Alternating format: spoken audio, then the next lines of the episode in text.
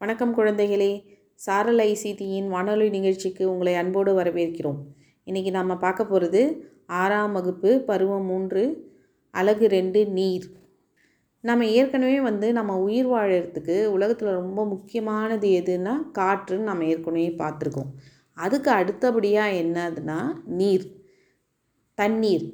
நம்ம தண்ணி குடிக்காமல் கொஞ்சம் நேரம் இருந்தாலுமே ரொம்ப தாகமாக இருக்குது. சில பேருக்கு வந்து மயக்கம் வந்துடும் டக்குன்னு வந்து தண்ணியை கொடுத்து தான் அவங்க மயக்கத்தை தெளிய வைப்பாங்க இல்லையா?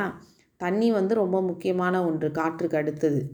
ஸோ அந்த தண்ணி வந்து நம்ம உயிர் வாழறதுக்கு நம்ம உடம்புல செரிமான வளர் செரிமானம் ஆகிறதுக்கு பரிணாம வளர்ச்சிக்கு எல்லாத்துக்குமே தண்ணி தான் முக்கியமானதாக இருக்குது இன்னொன்று வந்து தண்ணி வந்து நம்ம பூமியினோட வெப்பநிலை அதாவது ரொம்ப வெயிலாக இருக்குதுன்னா ஒரு மழை பெஞ்சால் தேவலாம். அப்படிங்கிற மாதிரிலாம் நம்ம நினச்சிருக்கோம் இல்லையா? மழை பெஞ்ச உடனே பூமியினுடைய வெப்பம் வந்து கொஞ்சம் குளிர்ந்துடும் குளிர்ந்த காற்று நமக்கு அடிக்கும். அப்போ நம்மளுக்கு நல்லாயிருக்கும் இல்லையா? அதுக்கு பயன்படுது. அப்புறம் ஜுரம் அடிக்கும் பொழுது டாக்டரே சொல்லுவாங்க ஊசி போட்டு மாத்திரை மருந்து கொடுக்கறது இல்லாமல் ஈர துணி வச்சு தொடச்சி விட சொல்லுவாங்க உடம்பு. அப்படி தண்ணி தொட்டு நம்ம உடம்பு தொடச்சி விட்டோம்னா அந்த குளிர்ச்சி அடையும் உடம்பு. சீக்கிரமாக வந்து அந்த ஹீட் வந்து நம்ம உடம்புலேருந்து குறையும். அதுக்கு தண்ணீர் வந்து உபயோகப்படுத்துகிறோம் சரி இவ்வளோ முக்கியமான நீரை வந்து நம்ம எங்கெங்கேருந்து வருது நமக்கு?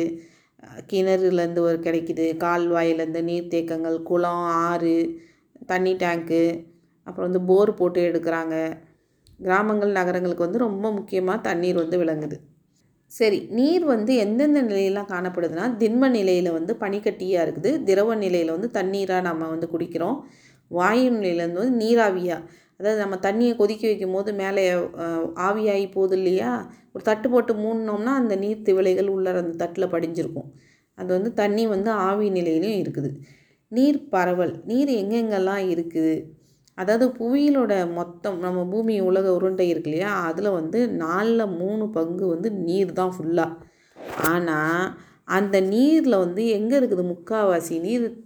எதில் இருக்குதுன்னா கடலில் தான் இருக்குது கடல் தண்ணி உப்பு தண்ணி நமக்கு தெரியும். உப்பு தண்ணி நமக்கு குடிக்க முடியுமா?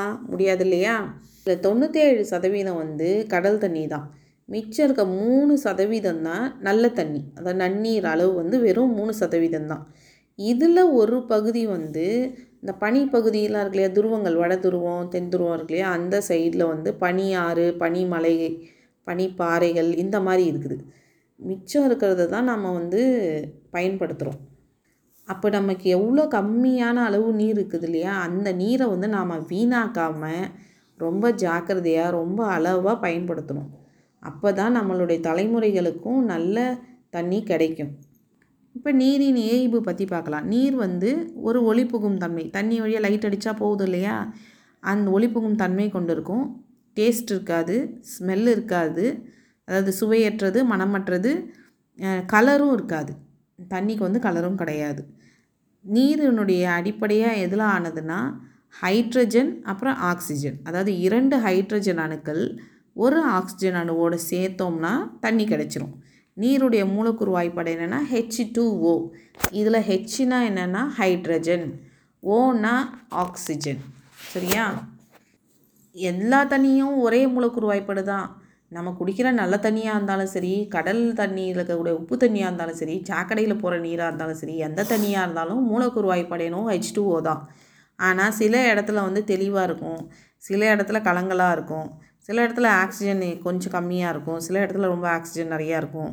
சில இடங்கள் தண்ணியாகவும் இருக்கும் சில இடங்களில் உப்பு தண்ணியாகவும் இருக்கும். இல்லை பல வகையாக இருக்குது.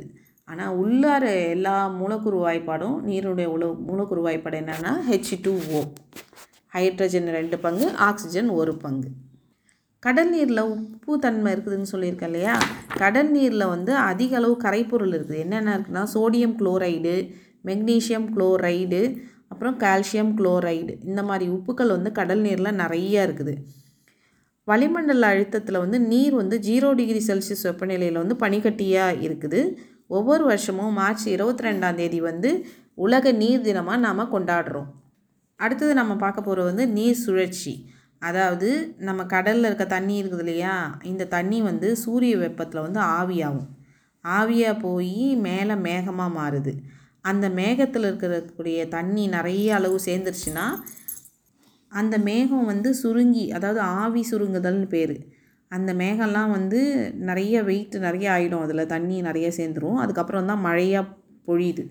திரும்ப அந்த மழையை பொழிஞ்சது வந்து கடல் தண்ணியில் போய் திரும்ப கலந்து திரும்ப ஆவியாகி மேகமாக மாறி மழையாக பெய்யுது.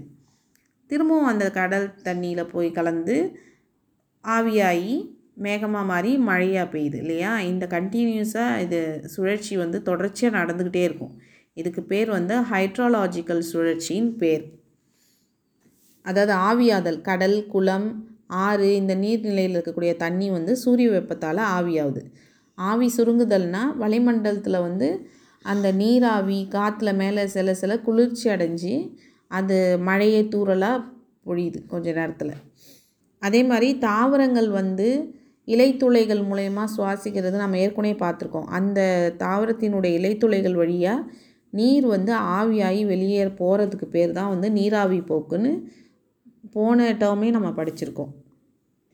இயற்கையில் வந்து நன்னீர் ஆதாரங்கள் வந்து மூணு வகையான இயற்கை நன்னீர் ஆதாரங்கள் இருக்குது பூமியின் மேலே காணப்படும் நீர் வந்து மேற்பரப்பு நீர் அதுக்கப்புறம் உறைந்த நீர் அப்புறம் நிலத்தடி நீர். இந்த மாதிரி மூணு வகையாக பிரிக்கலாம். மேற்பரப்பு நீர்னால் நம்ம மேலேயே பார்க்குறோம் இல்லையா? ஆறு ஏரி இந்த மாதிரி இடத்துல இருக்கிறதெல்லாம் மேற்பரப்பு நீர். உறைந்த நீர்னால் துருவங்கள் பகுதியெல்லாம் உறைஞ்சி பனிக்கட்டியாக இருக்குது இல்லையா? அது வந்து பனி உறைந்த நீர் அது.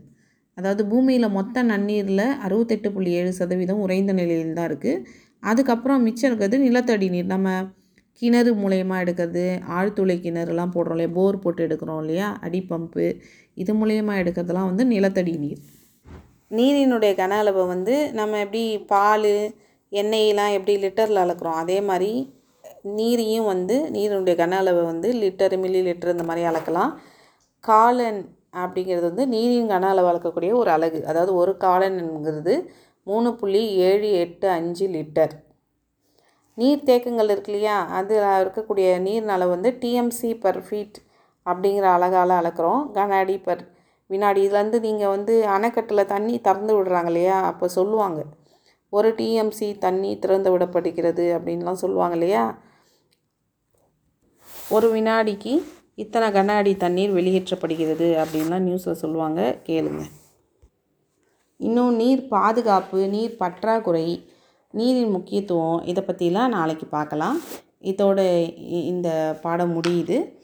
நன்றி குழந்தைகளை. கேளுங்க கேளுங்க. கேட்டுக்கிட்டே படிங்க. படிச்சுக்கிட்டே கேளுங்க. உங்களிடமிருந்து விடைபெறுவது உமா கார்த்திகா பட்டதாரி ஆசிரியை ஊராட்சி ஒன்றிய நடுநிலைப்பள்ளி ஒசூர் தமிழ்.